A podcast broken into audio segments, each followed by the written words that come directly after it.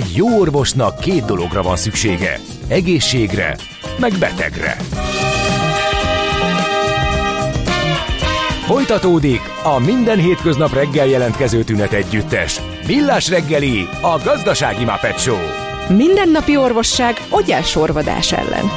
Kérdezze meg orvosát, gyógyszerészét. A Millás reggeli főtámogatója a Schiller Flotta Kft. Schiller Flotta is rendtakár. A mobilitási megoldások szakértője a Schiller Autó tagja. Autók szeretettel. A műsor támogatója a CIP Bank, az online kisvállalkozói hitelajánlat készítő felület szolgáltatója. Jó reggelt. reggelt kívánunk. Igen, igen. A dugós információt keresem, de előbb köszönjünk szerintem, hát ha addig megtalálom. 8 óra 11 perc van május másodika, ez a Millás reggel a Rádiókafé 98.0-án és 0636-os 980 980 vagy infokukac millásreggeli.hu vagy pedig a Messenger alkalmazással a Facebook oldalunkon lehet nekünk üzenni. A stúdióban Ács Gábor. És Kántor Endre, és az M1-es M7-es bevezetőn az Egérút előtt baleset, erről beszámoltunk, de a korábban azt írta a hallgató, hogy érdigál a sor, most viszont az érkezett, hogy nincs hosszú sor, de sokan jönnek befelé. Hát akkor onnan még várunk plusz információt, hogy akkor pontosan és Újpestnél volt um, egy, az Árpád útnál egy sáv elzárása miatt ott is nagyon nagy dugó volt. Korábban reggel még azt írta a kedves hallgatónk, hogy fél óra plusz menetidővel kell és számolni. van egy harmadik kritikus pont is, M51-es M0 egyek dráma, legalább plusz 35 perc, 20 percre nem jutottam föl az M51-esről az M0-ásra kitartás nektek is. Köszönjük szépen, de hát ezt viszont kívánjuk szerintem most ennek a hallgatóknak nagyobb szüksége van rá a jó kívánságokra, mint nekünk itt a stúdióban. Sokkolóak a változások? Vezetőként nem követni, hanem formálni akarod a trendeket? Valódi transformációt szeretnél, és nem káoszt? Mondani könnyű, megcsinálni nehéz. Nézz a mélyére a feladatoknak, és készülj fel a Millás reggeli Epic Stories rovatával. Lássunk egy újabb történetet a viharos vállalati hétköznapokról agilis szemüvegen keresztül és mindennek, a, hogy segítsen benne ebben a témában, amit már elmondtunk, például, hogy a cloud technológia hol tart Magyarországon, segítségünkre lesz Bodnár Béla, a Shiva Force vezérigazgatója, aki itt van a stúdióban. Jó reggelt, szervusz! Sziasztok, jó reggelt, üdvözlök mindenkit! Na hát volt 20 évünk, hogy felzárkozzunk a felhőbe, ez sikerült? Hát én azt gondolom, hogy zárkózgatunk, de még nem teljesen sikerült felzárkóznunk. Hát ha hátulról a harmadik helyet zárkózásnak lehet nevezni, vagy hanyagok voltunk azon a innen, innen lesz szép nyerni. Hátulról a negyedik. Negyed, ó, bocsánat. Ne, Akkor ne legyünk, haladunk, ne legyünk haladunk. ennyire negatívak. Hát ugye 20 év az egy jó kérdés, hogy 20 éve vajon gondoltunk rá, hogy erre a pályára kell lépni, és, és valamihez fel kell zárkóznunk. A saját tapasztalatokból azért azt látom, hogy itt Magyarországon egy ilyen 3-5-6 éve kezdtünk el ezzel az egésszel foglalkozni, hogy mi ez, hogy felhő. Persze voltak olyan dolgok, amit már használtunk korábban is, és, és nyilván felhasználókat nem feltétlenül érdekel, hogy ez most felhő vagy nem felhő, de azért amikor arról beszélünk még manapság, hogy a felhő a jövője, akkor, akkor nem biztos, hogy jó helyen vagyunk. Hanem akkor mi? Hát a felhő az egyértelműen a, a jelen. jelen. A jelen. Mm. Tehát, tehát, de az, nem hogy... is a múlt, és még az, az még jóval odébb van.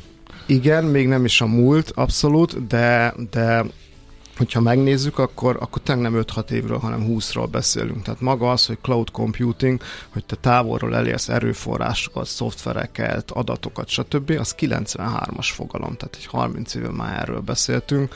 Az első vállalat, ami, ami software as a service-ként nyújtotta igazából azt a, azt a szoftvert, amit ő megteremtett, ez a Salesforce volt 99-ben, tehát itt is egy 25 évről beszélünk. Egész nagyra nőttek vele. Igen, elég nagyra rőttek vele, de hogyha, hogyha magát a felhőszolgáltatásokat nézzük, azt az Amazonhoz szoktuk kötni, igazából ők teremtették meg ennek az alapját. Ugye az Amazont Magyarországon nem annyira ismert, mint mondjuk UK-ben vagy, vagy az USA-ban, de szerintem nagyon sokan használtuk már. Ők ugye egy ilyen, egy ilyen webshop, egy marketplace, akiknek az üzleti modellje a kezdetektől az volt, hogy nem a saját dolgaimat, nem más dolgait én szeretném árulni, hanem egy olyan platformot hozok létre, amihez azt szeretném, hogy minél több kereskedő csatlakozzon. És ugye annak idején, amikor ez létrejött, hát ahhoz, hogy ez megvalósulhasson, az egész fejlesztésnek a sebessége az jóval lassabb volt, mint amit a piac igényelt volna, ezért első körben megnyitották ezt az egészet, hogy akkor ebbe bárki hozzáfejleszthet. Ehhez egy dolog kellett, az, hogy ez ne egy nagy monolitikus egység legyen, és akkor bárki ebbe belepiszkít, összeomlik az egész, hanem megalkották ezt az úgynevezett microservice architektúrát, amiben ilyen nagyon picikek is egységek vannak, amik önálló életet képesek élni, fejleszthetjük, tesztelhetjük, kirakhatjuk, nem fog összeomlani tőle az egész. Majd a következő lépés 2006-ban jött, és igazából ez a felhőszolgáltatásoknak az alapja, amikor azt mondták, figyeljetek, kereskedők, fejlesztők, ne bajlódjatok azzal, hogy most hol fogjátok tárolni a szolgáltatásokat, az adatokat. Én ezt megoldom nektek egy központi helyen, és ezt távolról eléritek. Igazából ide datáljuk. És ezt ki mondta? Ez az Amazon. Az Amazon hát kezdte ezt el először. Uh-huh. Pár év múlva, hogy lássuk, hogyan fejlődött ez a piac, 2012-ben olyan 15 szereplő volt a világon. Ebből volt az Amazon, aki úttörőként a legnagyobb volt, és akkor volt mellette 14 kicsi. Egy évvel ezelőtt 8 szereplő. Kicsit koncentráltabb lett a piac. Igen, igen, és uh, hogyha megnézzük egy évvel ezelőtt, akkor nyolc szereplő van ezen a piacon, nyolc nagyobb szereplő, ebből nulla európai szereplő van, van öt kínai és három amerikai, akiket egyébként nyilván mindannyian ismerünk, ugye ez az Amazon, a Microsoft és a Google, ők most a piacnak A kisebbeket ilyen... fölvásárolták, vagy tönkrementek?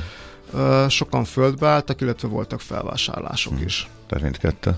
Hát ez olyan, melyik Aha. szolgáltatást fogod választani a kicsik közül. Hogyha nem ér el egy adott méretet, Aha. azt a kritikus pontot nem, nem tudja átbillenteni, akkor valószínűleg nem fog megállni a modell. Oké, okay, különböztessük meg szerintem a különböző felhős ökoszisztémákat, mert nem mindegy, hogy milyen módon csatlakozik felhőbe egy vállalat. Ugye a legnagyobb félelem, vagy a gátja ennek az volt, amikor azt mondta egy cég, hogy hát az így nem lesz jó. Hol vannak a mi adataink, hol lesznek, mi történik akkor, hogyha, tört, hogyha mondjuk az általunk bérelt szerver, vagy, a, vagy az igénybe vett szolgáltatásnál valami kimaradás van, eltűnnek az adatok, mégis mi vagyunk érte felelősök, tehát ugye azt mondták, hogy hát ez akkor legyen inkább minden nálunk, vagy másolatban is, akkor duplikálódik minden, egyre több e, tárolóra van szükség, szóval azért éppen ezért kialakultak különböző típusú szolgáltatások, amik a különböző igényeket szolgálják ki. Ugye alapvetően, hogyha felhőszolgáltatásról beszélünk, akkor ugye beszéltünk egy, egy private cloudról, amikor ugye ez az egész egy ilyen kis helyi dolog tulajdonképpen, de a felhőben van és távolról elérhető, és van a publikus. Már ezek az én e-mailjeim, vagy mi? Az uh, a... Nem, a te e-mailjed az publikus cloudon van, a, mert a ugye... ingyenes szolgáltatót használod, bár céges konstrukcióban. Igen, de így van. Erről volt szó, szó most. Ez, Nem. ez a publikus. A private cloud az más. Várj, amikor, amikor egy nagy vállalat csinál egy, vagy kialakít mondjuk az Amazonon belül egy saját kis infrastruktúrát, uh-huh. és ott futnak a dolgai, igazából ez kívülről nem elérhető ez a dolog. Ez a private. E, e, ez a private cloud. Uh-huh. Ugye itt a felvezetőben uh, volt valamilyen szlogán, hogy az orvosnak egészségre van szüksége, meg betegekre. Igen, így van. Az, hogy mennyire jelenünk ez a felhő, nem tudom mikor voltatok utoljára házi orvosnál, de három éve, uh, hogy az elmúlt három évben uh, az, az, hogy jó egészséget kívánunk a végén, a, ahhoz azonnal hozzáfűzik, hogy és fent van a recept a cloudban. Nénike, bácsika ott elérheti. Tehát annyira átszerű már a mindennapjainkat. Ezt, ezt mondja a házi orvos? Igen, igen. Tehát hát most igazából a nénike, meg a bácsika soha nem fogja elérni, hanem abban neki az a jó, hogy amikor ki akarja váltani a, a, a gyógyszerésznél, akkor a gyógyszerész le tudja kérni név alapján ugye a, a receptet, meg mindent, és ami, ami fel van írva, és akkor onnantól kezdve egyszerűbb, mint Így van, Tényleg, és akkor papírozni. Nincs, nincs, nincs aláírva? Nem, nincs ilyen. Úgyhogy ez... Ó, tök jó. Sőt, van olyan, hogy telefonon gyógyítanak, és akkor be sem kell menned, hanem utána bemész a gyógyszertárba, és ott az megvan, az a COVID, COVID azt az van, igen. elintézte, igen. Igen, mert ha beteg vagy, nem menj be az orvoshoz. Uh-huh. De igen, tehát De hogy mennyire változott, így van? Ne, nem csak, tehát nyilván, ahogy említetted a levelezés, tehát nagyon sok dolog nem is tudjuk, hogy igazából ez, ez egy cloud szolgáltatás, és használjuk. Erre szerintem két-három példa van, amit mindannyian használunk, hogy az egyik a levelezés, a, a másik ugye az ilyen irodai alkalmazások, tehát hogyha a dokumentumokat akarunk szerkeszteni, táblázatokat, akkor valószínűleg az is már ilyen szolgáltatás, illetve hát azt szerintem a leggyakoribb az, az maga a fényképeknek a tárolása, ugye most már ezek nem lokálisan a telefonodon vannak, hanem valamilyen cloud szolgáltatásban, ugye ebből kettő legnagyobb, ugye a Google Photos, meg ugye a, a, a iCloud szolgáltatása az Apple-nek. Hogy áll ebben Európa a világ többi részéhez képest? Szerintem az sokat elmond, hogy, hogy nulla, nulla. európai szolgáltató. Innen, innen indultunk, hogy nulla szolgáltató. De ha megnézzük ennek az egésznek ugye a felhasználói oldalát, akkor, akkor a, a cloud szolgáltatásnak a penetrációja az 42 százalék az EU-ban, ami, ami nem túl magas, ráadásul... Van összefüggés a kettő között?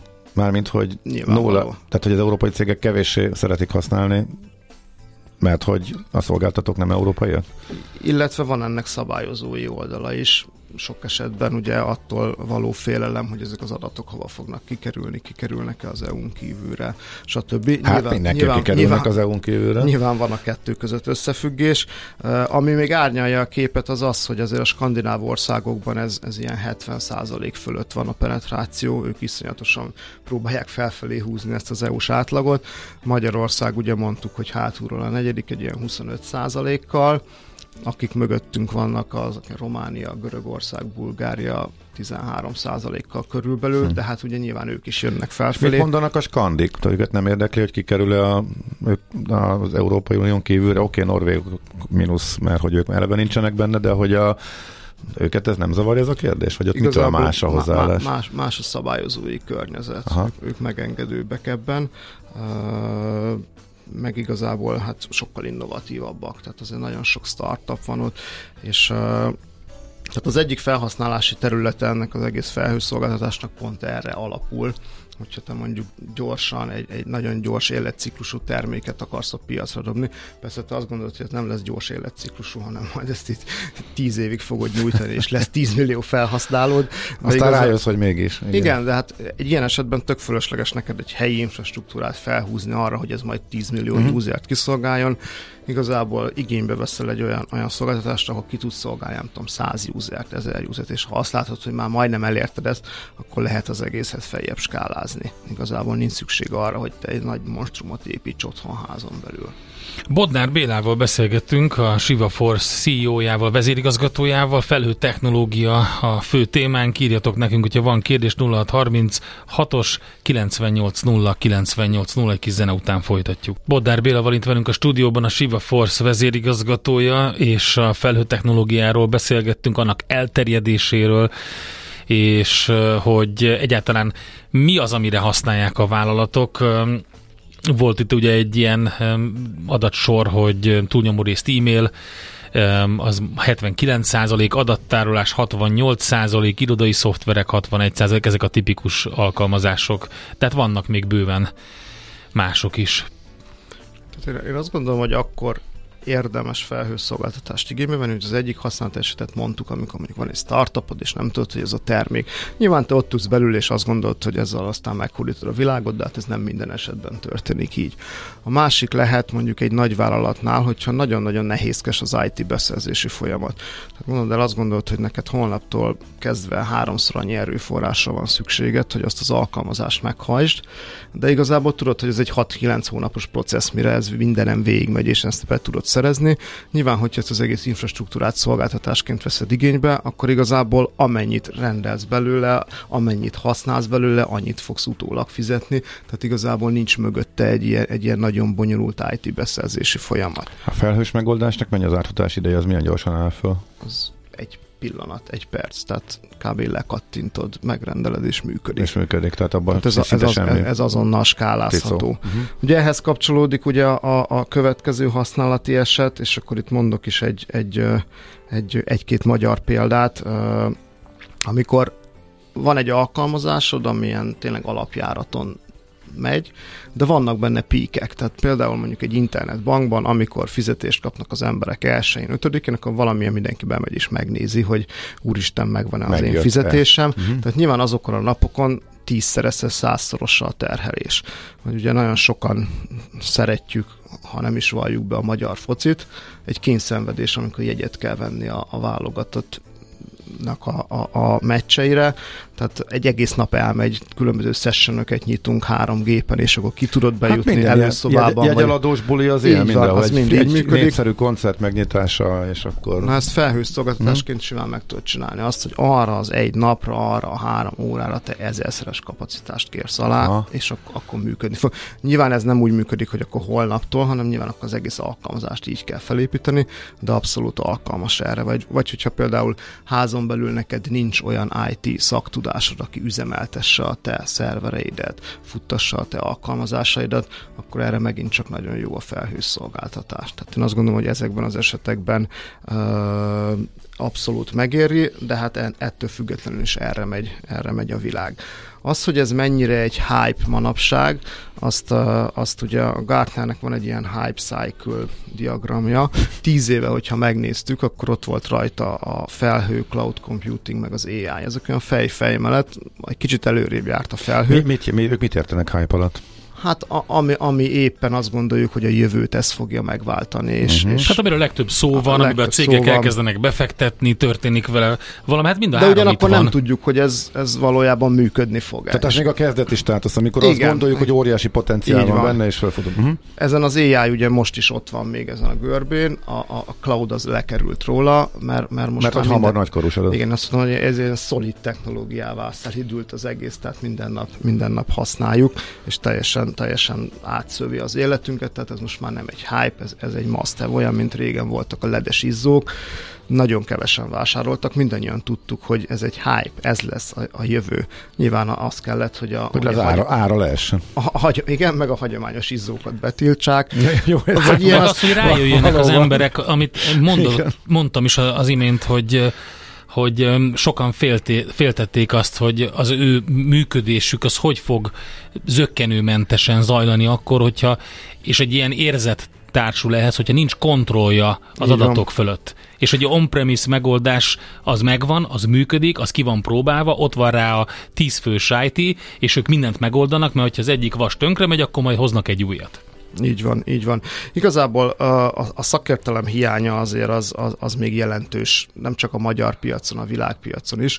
Mi a Shiva Force-nál azért több ilyen projekten túl vagyunk már, amikor ö, különböző entitásokat felhőbe költöztettünk, akár bankot is, van már olyan bank Magyarországon is, a, a, a, aki felhőbe költözött. De akkor ti megnézitek, és van úgy, hogy a, a, arra juttok, hogy nektek éppen nem érdemes a felhőbe költözni?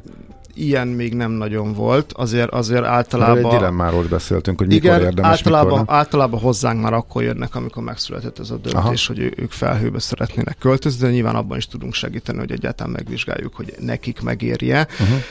Nem mondom azt, hogy ez egy nagyon-nagyon sima út. Én azt gondolom, hogy az első az minden esetben egy, egy, egy rögös, vannak benne kihívások, de én azt gondolom, hogy, hogy velünk válvetve ez eddig mindig sikerült.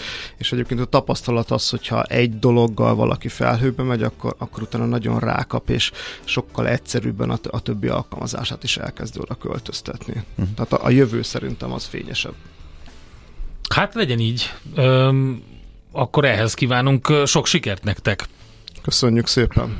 Bodnár Béla volt itt velünk a stúdióban, a Shiva Force CEO-ja, vezérigazgatója, felhő technológiákról, illetve ennek elterjedéséről beszélgettünk, és hát akkor majd folytatjuk ezt a kört. Köszönjük szépen, hogy itt voltál. Köszönöm szépen. Az elhangzott műsorszám termék megjelenítést tartalmazott. Epic Stories. Történetek a viharos vállalati hétköznapokról agilis szemüvegen keresztül. A Millás reggeli céltudatos és bátor vezetőknek szóló rovata hangzott el. Jé, hát ez meg micsoda? Csak nem. De, egy aranyköpés. Napi bölcsesség a Millás reggeliben. Hm, ezt elteszem magamnak.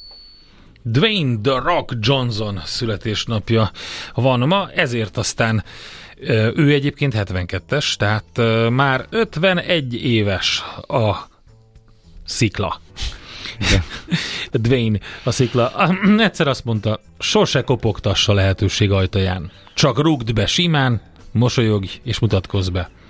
Ez tetszik az Andrásnak, szerintem azért választott. Én ezt pont Mosolygás nélkül. Látom itt a szocializmus végnapjaiban és így a vadkapitalizmus elején a Csablecsa című filmben is, csak ott úgy volt, hogy nem nem berúgták az ajtót, hanem berúgtak simán, aztán mosolyogtak és bemutatkoztak. Hát mi így közelítettük ezt meg itt Magyarországon, kicsit más szemlélettel. Innen oda ennyiért, onnan ide annyiért, majd innen oda ezt és vissza azt emennyiért. Közben bemegyünk oda azokért és átvisszük amoda amannyiért. Mindezt logikusan, hatékonyan. Érted? Ha nem, segítünk! Észjáték! A Millás reggeli logisztikai rovata következik. Benne pedig azt fogjuk megnézni, hogy a beszerzés és beszerzés között milyen különbség lehet a logisztikában. Pári Robert, a QLM Logistics Solutions Kft. ügyvezetője van itt velünk a vonalban. Jó reggelt! Jó reggelt, sziasztok, üdvözlöm a hallgatókat! Hát ugye itt különböző ö, problémák vannak a beszerzés kapcsán, mert hogy korábban arról beszélgettünk, hogy milyen lehet a logisztikai beruházások rákfenéje, ö, termék alapú beszerzés, szokás ö, elvűség, ö, de ugye röviden érintettük már azt a témát, hogy, hogy beszerzés és beszerzés között lehet különbség. Igen, itt ugye arról van szó, hogy ha Ugye a klasszikus beszerzés, mi csak úgy hívjuk házon belül, hogy ez alap, alapú beszerzés, ami tulajdonképpen annyit jelent, hogy bizonyos információkat a beszállítóktól bekérnek ajánlat formájában az ügyfeleink termék alapon, főleg termék alapon. Ez egyébként az esetek 90%-ában jellemző.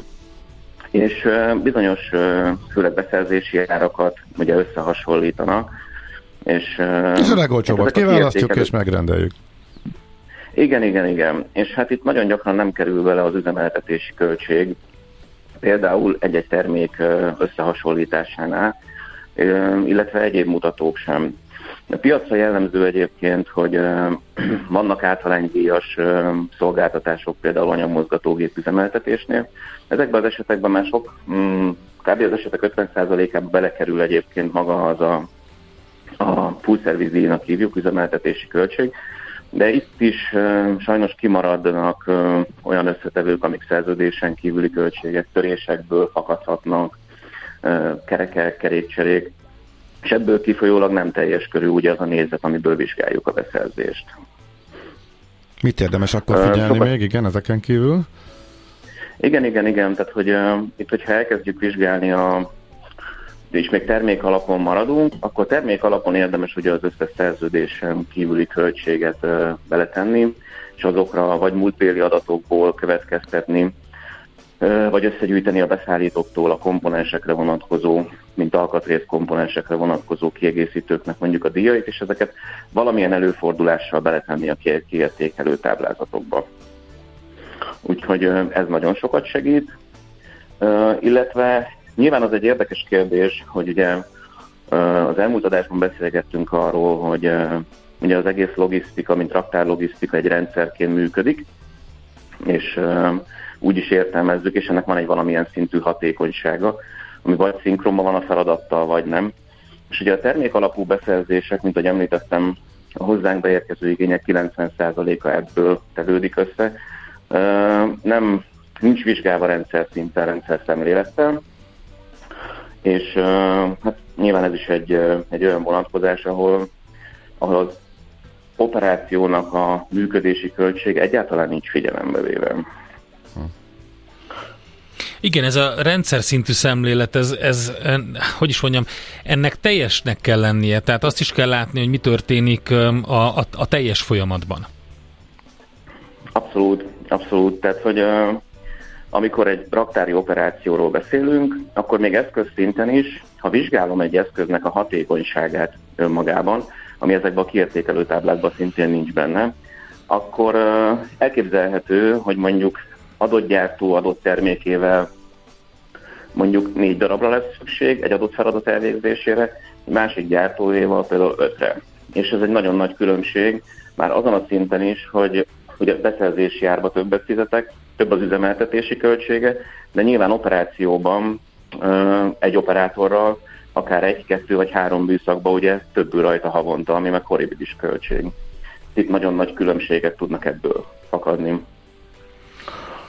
Volt olyan példánk egyébként, amikor egy ügyfél a mi gépeinket használta, majd egy tender során egy ilyen Excel alapú döntés kapcsán egy 3% miatt kiestünk a tenderből, és ugye mi géphatékonyságainkhoz voltak hozzászokva, majd gyakorlatilag pótrendelniük kellett egy darab eszközt, uh-huh. ami a 3%-ot messziről elvitte. Tehát nem, nem távolról nézzük, nagyon közelről nézzük a, a beszerzési áron. Mi, hát akkor kicsit bele is mentünk abba a kérdésbe, amit fel akartam tenni, hogyha valaki ilyen intralogisztikai fejlesztésben gondolkodik, akkor annak mit javasolsz? Tehát, hogy, hogy ha, ha, ha kijelöljenek egy kollégát a cégen belül, aki ezt megpróbálja hogy átlátni? Ez is nyilván nagyon sokat segít, illetve hogyha van saját szakértőjük erre a területre, akkor nagyon fontos, hogy szálljanak időt. Sokszor tapasztaljuk azt, hogy nincs kellő alapossággal ugye időrászámba arra, hogy megvizsgálják a saját folyamataikat akár belülről, körbejárják azt, hogy hol lehetne esetleg optimalizálni, a megfelelő eszközt használom a megfelelő feladatra. Nyilván, ha meg egy adott cégnek nincs ilyen erőforrása, akkor pedig külsős tanácsadót tud bevonni. Nálunk nagyon sok mérnök dolgozik azon, hogy, és egyfajta szolgáltatásunk ez, hogy ügyfeleinknek akár megvizsgáljuk ugye a, a működését, és feltárjuk ezeket a lehetőségeket az operációból, illetve megtaláljuk a megfelelő technológiát a megfelelő feladatra. Pont ezt akartam kérdezni, ugye, hogy itt most azért eléggé elterjedtek e, már más területen a különböző okos megoldások, metrikák, mérések és a többi, hogy azért azt például, amit említettél, hogy egy 3%-os beszerzési e, ár miatt a többlet miatt kiestetek, majd utána ugye nyilván utána kellett rendelni, mert más volt a hatékonyság a gépeknek, hogy ezzel majd ki lehet váltani, hogyha az ember jól mér mindent, de szerintem erről beszélgetünk majd egy következő adásban, jó? Oké, oké, oké, oké. Mert ez fontos. Akkor egy utolsó, még a TCO szemléletről szoktunk ugye hallani. Amiről most beszéltünk, ez volt az, illetve van TCO szemlélet extra. Mi a kettő között a különbség? Hát ugye a TCO szemlélet az egy olyan teljes körű vizsgálata a beszerzési árnak és az üzemeltetési költségnek, ahol gyakorlatilag ezt együtt nézzük. Ez a szemlélet ez terjed egyébként, és szerencsére egyre több cég használja. Az extra az az, amikor már figyelembe veszem az eszközök hatékonyságát is, és gyakorlatilag nem csak azon a szinten vizsgálom, hogy egy eszköznek, ha veszek mondjuk egy darab anyagmozgatógépet, mennyi lesz az ára és az üzemeltetési költsége mondjuk 5 év alatt, hanem azt is vizsgálom, hogy uh, ahhoz az operációhoz, és mondjuk ezt tudom tesztelni a gépeket, tehát beszerzés előtt hagyok időt arra, hogy kipróbálom az adott eszközöket, letesztelem a hatékonyságukat, és abból következtetek arra, hogy az operációmban akár egy géppel kevesebb kellhet, és így vizsgálom ezzel a szemüveggel, és a kiértékelő táblázatban helyet kap a hatékonyság is uh-huh, a, a beszerzési ár és az üzemeltetési költség mellett. Tehát akkor lényegében ez a rendszer szintű szemlélet. Igen, igen, igen, igen. Aha, aha, oké, oké, akkor összeállt. Oké, okay, Robert, köszönjük szépen, beszélgetünk még. Ezek érdekes és jó folyamatok, amik jó belelátni, hogy mi történik a kulisszák mögött, akár egy ilyen raktárlogisztikában, mivel kell megküzdeni. Köszönjük szépen az idődet, szervusz! Mi is köszönjük, sziasztok! Pári Roberttel beszélgettünk a QLM Logistics Solutions Kft. ügyvezetőjével. Tervezés, szervezés, irányítás, ellenőrzés. Kössük össze a pontokat. Észjáték. A millás reggeli logisztika rovata hangzott el.